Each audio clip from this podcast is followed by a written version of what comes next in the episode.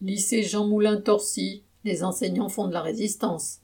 En décembre dernier, une grève de la quasi-totalité des enseignants avait eu lieu au lycée Jean Moulin de Torcy en Seine-et-Marne pour protester contre les conditions de travail imposées par un chantier de rénovation traînant en longueur.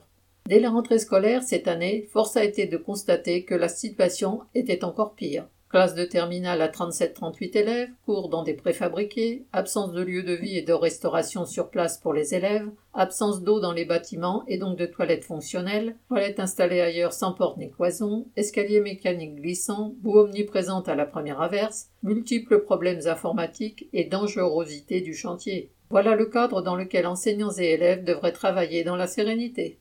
Les discussions ont animé la salle des professeurs et vendredi 9 septembre, la très grande majorité des enseignants a débrayé pour interpeller la région Île-de-France, donneuse d'ordre et soi-disant coordinatrice du chantier. Le matin, les enseignants accompagnés de nombreux élèves se sont retrouvés pour exiger des conditions de travail et d'études dignes.